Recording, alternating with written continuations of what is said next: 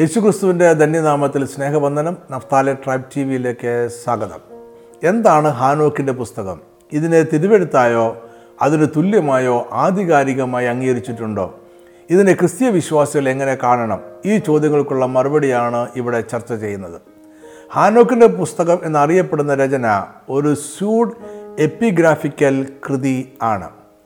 എന്ന് പറഞ്ഞാൽ ഒരു കൃതിയുടെ യഥാർത്ഥ എഴുത്തുകാരൻ അദ്ദേഹത്തിൻ്റെ പേര് വിവരങ്ങൾ മറച്ചുവെക്കുന്നു. അതിന് കൂടുതൽ പ്രശസ്തിയും സ്വീകാര്യതയും ലഭിക്കുവാനായി അദ്ദേഹത്തിന് മുമ്പ് ജീവിച്ചിരുന്ന ഏതെങ്കിലും ബഹുമാന്യനും പ്രശസ്തനുമായ വ്യക്തിയുടെ രചനയായി അതിനെ അവതരിപ്പിക്കുന്നു. ഇങ്ങനെയുള്ള എല്ലാ കൃതികളെയും സ്യൂഡ് എപ്പിഗ്രാഫിക്കൽ രചനകൾ എന്നോ സ്യൂഡ് എപ്പിഗ്രാഫ എന്നോ സ്യൂഡ് എപ്പിഗ്രാഫ് എന്നോ ആണ് അറിയപ്പെടുന്നത്. ഹാനോക്കിൻ്റെ പുസ്തകം എന്നറിയപ്പെടുന്ന രചനയും ഇത്തരം ഒരു സ്യൂഡ് എപ്പിഗ്രാഫാണ്. ഈ പുസ്തകം വേദപുസ്തകത്തിലെ ഹാനോക്ക് എഴുതിയതാണ് എന്ന് പണ്ഡിതന്മാരിൽ ആരും വിശ്വസിക്കുന്നില്ല. വേദപുസ്തകത്തിലെ ഹാനോക്കാണ് ഇത് എഴുതിയതെങ്കിൽ അത് നോഹയുടെ കാലത്തെ മഹാപ്രളയത്തെ എങ്ങനെ അതിജീവിച്ചു എന്നതും ഉത്തരം കിട്ടാത്ത ചോദ്യമാണ്. ഹാനോക്ക് വേദപുസ്തകത്തിലെ പ്രശസ്തനായ ഒരു വ്യക്തിയാണ്. അദ്ദേഹത്തിൻ്റെ ചരിത്രം നമ്മൾ ഉൽപ്പത്തി 5-ാം അധ്യായത്തിലാണ് വായിക്കുന്നത്. അദ്ദേഹം നോഹയുടെ മുതുമുത്തച്ഛനായിരുന്നു. അദ്ദേഹം ആദാം മുതൽ 7-ാമത്തെ തലമുറയായിരുന്നു.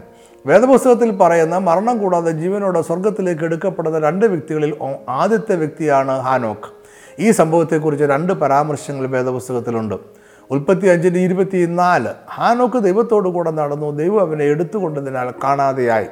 എബ്രായർ 15 വിശ്വാസത്താൽ ഹാനോക്ക് മരണം കാണാതെ എടുക്കപ്പെട്ടു, ദൈവം അവനെ എടുത്തുകൊണ്ടതിനാൽ കാണാതെയായി.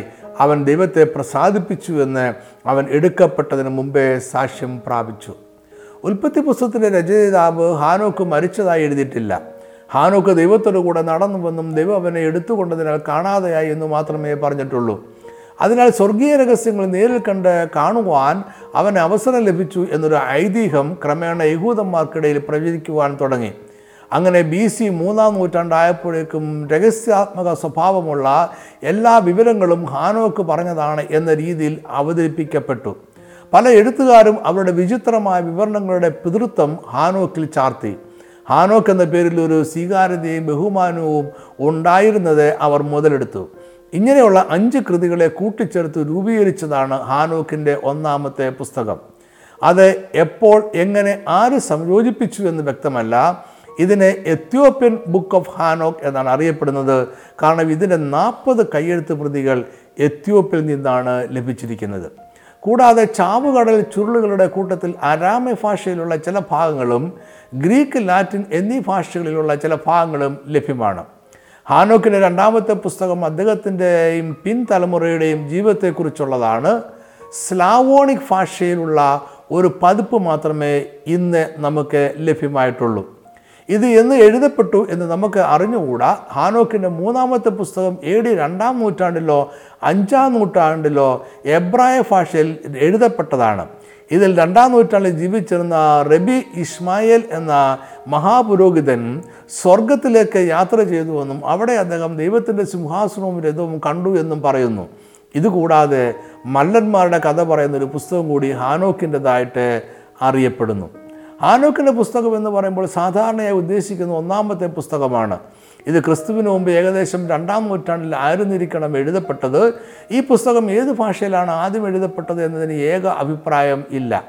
എത്യോപ്യൻ ഭാഷ, അരാമിക്, ഗ്രീക്ക്, ലാറ്റിൻ, എബ്രായ ഭാഷകൾ എന്നിവയെല്ലാം മൂലഭാഷയായി പരിഗണിക്കുന്ന പണ്ഡിതന്മാരുണ്ട്. ഇത് ഇപ്പോൾ എത്യോപ്യൻ ഭാഷയിൽ മാത്രമേ പൂർണ്ണ രൂപത്തിൽ ലഭ്യമായിട്ടുള്ളൂ. ചാവുകടൽ ചുരുളുകളിൽ നിന്നും അരാമിക് ഭാഷയിലുള്ള ചില ഭാഗങ്ങൾ കണ്ടെടുത്തിട്ടുണ്ട്. ഈ പുസ്തകത്തിൽ ഹാനോക്ക് സ്വർഗത്തിനും ഭൂമിക്കും ഇടയിലൂടെയുള്ള അദ്ദേഹത്തിൻ്റെ യാത്രയുടെ വിവരണങ്ങൾ പറയുന്നു. അദ്ദേഹം ദൂതന്മാരോടൊപ്പം പറക്കുകയും നദികളെയും പർവ്വതങ്ങളെയും ഭൂമിയുടെ അറ്റത്തെയും കണ്ടു. ഒരു കൂട്ടം ദൂതന്മാർ സ്വർഗീയ കൃപയിൽ നിന്നും വീണുപോകുന്നതും അവർ മനുഷ്യരുടെ പുത്രിമാരെ ഭാര്യമാരെ എടുക്കുന്നതും അവർക്ക് മല്ലന്മാർ ജനിക്കുന്നതും കണ്ടു. വീണുപോയ ദൂതന്മാരുടെ ഭാവി നിർണ്ണയിക്കപ്പെട്ടിരിക്കുന്നതും സ്വർഗീയ ദൂതന്മാരുടെ പ്രവർത്തനങ്ങളും ഗോളങ്ങളുടെയും നക്ഷത്രങ്ങളുടെയും ക്രമീകരണവും അദ്ദേഹം കേൾക്കുകയും കാണുകയും ചെയ്തു. ഈ യാത്രയ്ക്ക് ശേഷം 3 കഥകളുമായിട്ടാണ് അദ്ദേഹം തിരികെ വന്നത്. സ്വർഗം, നരകം, ദൂതന്മാർ, പിശാചുക്കൾ എന്നിവയെക്കുറിച്ചുള്ള ഭ്രമാത്മകമായ വിവരണങ്ങൾ ഈ പുസ്തകത്തിലുണ്ട്. വീണുപോയ ദൂതന്മാർ, മശിഹയുടെ വരവ്, പുനരുദ്ധാരണം, അന്ത്യന്യായവിധി, ഈ ഭൂമിയിൽ സ്ഥാപിക്കപ്പെടുന്ന സ്വർഗരാജ്യം എന്നിവയെല്ലാം ഇതിലെ വിഷയങ്ങളാണ്.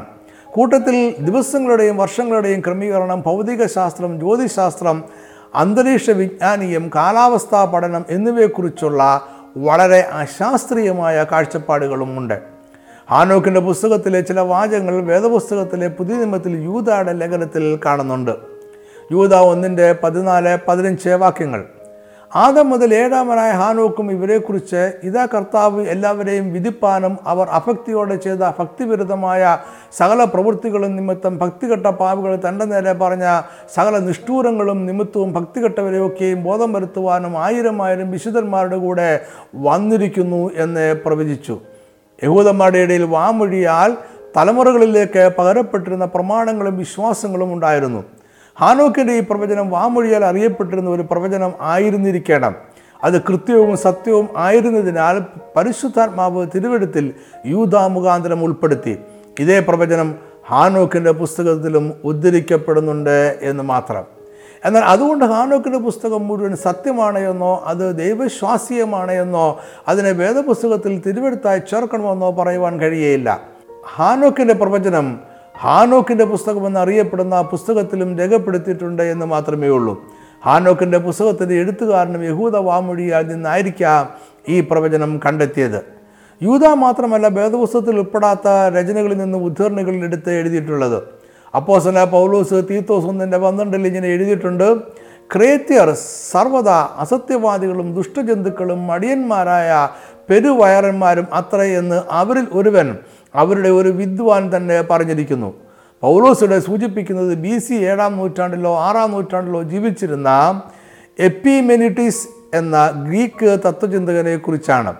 അദ്ദേഹത്തിൻ്റെ വാക്കുകൾ ആണ് പൗലോസ് കടമെടുത്ത് പറയുന്നത്. ഹാനോക്കിൻ്റെ പുസ്തകം 1-ാം നൂറ്റാണ്ടിലെ ജ്ഞാനവാദികൾ പോലെയുള്ള വിഭാഗങ്ങളെ വളരെയധികം സ്വാധീനിച്ചിട്ടുണ്ട്. കബാല എന്ന യഹൂദ ആത്മജ്ഞാനികൾ അതിനെ തിരുവെഴുത്തിന് തുല്യമായി കാണുന്നു. ബെറ്റ ഇസ്രായേൽ എന്നറിയപ്പെടുന്ന എത്യോപ്യയിലെ യഹൂദന്മാർ, അവിടെയുള്ള ഓർത്തഡോക്സ് സഭ, എറിട്രിയൻ ഓർത്തഡോക്സ് സഭ എന്നിവർ ഹാനോക്കിൻ്റെ പുസ്തകത്തെ തിരുവെഴുത്തായോ തുല്യമായോ അംഗീകരിച്ചിട്ടുണ്ട്. എന്നാൽ മറ്റു മുഖ്യധാര ക്രിസ്തീയ സഭകളോ ഇസ്രായേലിലെ യഹൂദന്മാരോ ഇതിനെ തിരുവെഴുത്തായി അംഗീകരിച്ചിട്ടില്ല. ഹാനോക്കിൻ്റെ പുസ്തകത്തെ തിരുവെഴുത്തായി ആദ്യകാല ക്രിസ്തീയ സഭ കണക്കാക്കിയില്ല. അതിനാൽ അതിനെ വേദപുസ്തകത്തിൽ ഉൾപ്പെടുത്തിയില്ല. പഴയ നിയമത്തിലെ അവസാനത്തെ പുസ്തകമായ മലാഖിക്കും പുതിയ നിയമത്തിലെ സുവിശേഷങ്ങൾക്കും ഇടയിലുള്ള കാലത്തെ നിശബ്ദ കാലഘട്ടം എന്ന് വിളിക്കാം. ഈ കാലത്തെ ചില പ്രധാന രാഷ്ട്രീയ സംഭവങ്ങൾ യഹൂദയിൽ ഉണ്ടായിട്ടുണ്ട്. എങ്കിലും പ്രവാചകന്മാർ നിശബ്ദരായിരുന്നു. ദൈവശാസ്ത്രീയമായ തിരുവെഴുത്തുകളും ഇല്ലായിരുന്നു. എന്നാൽ ചില ചരിത്ര രചനകളും നിഗൂഢ വെളിപ്പാടുകൾ നിറഞ്ഞ രചനകളും ഉണ്ടായിട്ടുണ്ട്. ഇതിനൊരു ഉദാഹരണമാണ് മക്കാബീസിൻ്റെ പുസ്തകം. ഇതിനെ റോമൻ കത്തോലിക്ക സഭ വേദപുസ്തകത്തിൽ ഉൾപ്പെടുത്തിയിട്ടുണ്ടെങ്കിലും പ്രൊട്ടസ്റ്റൻ്റ് സഭകൾ ഇതിനെ തിരുവെഴുത്തായി അംഗീകരിക്കുന്നില്ല. ഈ കാലത്ത് എഴുതിയ മോശയുടെ നിയമം എന്ന കൃതിയിൽ യൂദ 1:9 വാക്യം കാണാം. വാക്യം ഇങ്ങനെയാണ്: എന്നാൽ പ്രധാനദൂതനായ മീഖായേൽ മോശയുടെ ശരീരത്തെക്കുറിച്ച് പിശാചിനോട് തർക്കിച്ചു വാദിക്കുമ്പോൾ ഒരു ദൂഷണവിധി ഉച്ചരിപ്പാൻ തുനിയാതെ കർത്താവ് നിന്നെ ഫത്സിക്കട്ടെ എന്ന് പറഞ്ഞതേ ഉള്ളൂ. ഇത് യഹൂദ വാമൊഴിയാലുള്ള പാരമ്പര്യത്തിൽ നിന്നും യൂദ എഴുതിയത് ആകാം. അതേ വാചകം മോശയുടെ നിയമം എന്ന പുസ്തകത്തിലും കാണുന്നു എന്നേ ഉള്ളൂ. AD 293 മുതൽ 373 വരെ ജീവിച്ചിരുന്ന ആദ്യകാല പിതാക്കന്മാരിൽ പ്രമുഖനായിരുന്നു അലക്സാണ്ട്രിയയിലെ അത്താനാസിയൂസ്. നിക്യ വിശ്വാസ പ്രമാണത്തിൻ്റെ രൂപീകരണത്തിൽ അദ്ദേഹത്തിന് വലിയ പങ്കുണ്ട്. പുതിയ നിയമത്തിലെ 27 പുസ്തകങ്ങളുടെ പട്ടിക ആദ്യമായി കാണുന്നത് AD 367 അദ്ദേഹം എഴുതിയ ഒരു കത്തിലാണ്.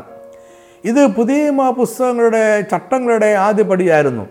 ദൈവത്താൽ നിയോഗം ലഭിച്ചവർ ദൈവത്താൽ പ്രചോദിപ്പിക്കപ്പെട്ടവരായി പരിശുദ്ധാത്മാവിൻ്റെ പൂർണ്ണ നിയന്ത്രണത്തിൽ എഴുതപ്പെട്ടതായിരിക്കണം തിരുവെഴുത്തുകൾ എന്നതായിരുന്നു പുതിയ നിയമത്തിലെ പുസ്തകങ്ങൾ തിരഞ്ഞെടുക്കുന്നതിനുള്ള ചട്ടം. ഈ ചട്ടപ്രകാരം അനേകം വർഷങ്ങളുടെ ചരിത്രത്തിൽ പല ദൈവദാസന്മാരിലൂടെയാണ് ഇന്നത്തെ 27 പുസ്തകങ്ങൾ എന്ന അന്തിമ തീരുമാനത്തിൽ സഭ എത്തിച്ചേർന്നത്. ഹാനോക്കിൻ്റെ പുസ്തകം ഒരു അപ്പോക്രിഫ വിഭാഗത്തിൽപ്പെട്ട രചനയാണ്. അതായത് അത് തിരുവെഴുത്തായി അംഗീകരിക്കപ്പെട്ടിട്ടില്ല. അവയെ കെട്ടിച്ചമച്ച കഥകളായാണ് കരുതുന്നത്. ഇതുപോലെയുള്ള കൃതികളിൽ സത്യവും കൃത്യവുമായ വിവരങ്ങൾ ഉണ്ടാകുമെങ്കിലും അധികവും തിരുവെഴുത്തുകൾക്ക് വിരുദ്ധവും സാങ്കല്പികവും അശാസ്ത്രീയവും ചരിത്രപരമായ തെറ്റുകളും ദൈവദൂഷണവുമായിരിക്കും. ഇതിനെ കൃത്യമായ ചരിത്ര വിവരണമായോ ദൈവിക വെളിപ്പാടായോ കണക്കാക്കുവാൻ കഴിയുകയില്ല. ഇവയെ ഒരു സാങ്കല്പിക കഥ എന്ന രീതിയിലോ പഴയകാലത്തെ സാഹിത്യരചനയെക്കുറിച്ച് അറിയുവാനോ വായിക്കാം. എന്നാൽ ഇത് ഒരിക്കലും തിരുവെഴുത്തുകളല്ല, തിരുവെഴുത്തുകൾക്ക് തുല്യവും അല്ല. ഈ ഉത്തരം തൃപ്തികരമായിരുന്നു എന്ന് ഞാൻ വിശ്വസിക്കുന്നു. ഈ സന്ദേശം ഒന്നുണ്ട് കാര്യങ്ങൾ കൂടി പറഞ്ഞുകൊണ്ട് അവസാനിപ്പിക്കുവാൻ ഞാൻ ആഗ്രഹിക്കുന്നു. തിരുവചനത്തിൻ്റെ ആത്മീയ മർമ്മങ്ങൾ വിവരിക്കുന്ന അനേകം വീഡിയോകളും ഓഡിയോകളും നമ്മുടെ ഓൺലൈൻ ചാനലുകളിൽ ലഭ്യമാണ്. വീഡിയോ കാണുവാൻ naphtalitribe.tv.com എന്ന ചാനലും ഓഡിയോ കേൾക്കുവാൻ naphtalitribe.radio.com എന്ന ചാനലും സന്ദർശിക്കുക. രണ്ട് ചാനലുകളും സബ്സ്ക്രൈബ് ചെയ്യാൻ മറക്കരുത്. അതിനിയും പ്രസിദ്ധീകരിക്കുന്ന വീഡിയോ, ഓഡിയോ എന്നിവ നഷ്ടപ്പെടാതെ ലഭിക്കുവാൻ സഹായിക്കും. ഇതിലെല്ലാം വേദപഠന കുറിപ്പുകളും ഓൺലൈനിൽ ലഭ്യമാണ്. ഇംഗ്ലീഷിൽ വായിക്കുവാൻ naphtalitribe.com എന്ന വെബ്സൈറ്റും മലയാളത്തിനായി vaadil.in എന്ന വെബ്സൈറ്റും സന്ദർശിക്കുക. പഠനക്കുറിപ്പുകൾ ഇ ബുക്കായി ലഭിക്കുവാനും ഇതേ വെബ്സൈറ്റുകൾ സന്ദർശിക്കാവുന്നതാണ്. അല്ലെങ്കിൽ വാട്സാപ്പിലൂടെയോ സിഗ്നൽ ആപ്പിലൂടെയോ ആവശ്യപ്പെടാം. Phone number 9895524854. എല്ലാ മാസവും 1-ാമത്തെയും 3-ാമത്തെയും ശനിയാഴ്ച വൈകിട്ട് 5 മണിക്ക് പാർവിഷൻ ടി വിയിൽ നമ്മുടെ പ്രോഗ്രാമുണ്ട്. ദൈവവചനം ഗൗരവമായി പഠിക്കുവാൻ ആഗ്രഹിക്കുന്നവർ ഈ പ്രോഗ്രാമുകൾ മറക്കാതെ കാണുക, മറ്റുള്ളവരും കൂടെ പറയുക. ഈ സന്ദേശം കണ്ടതിനും കേട്ടതിനും വളരെ നന്ദി. ദൈവം നിങ്ങളെല്ലാവരെയും സമൃദ്ധമായി അനുഗ്രഹിക്കട്ടെ. ആമേൻ.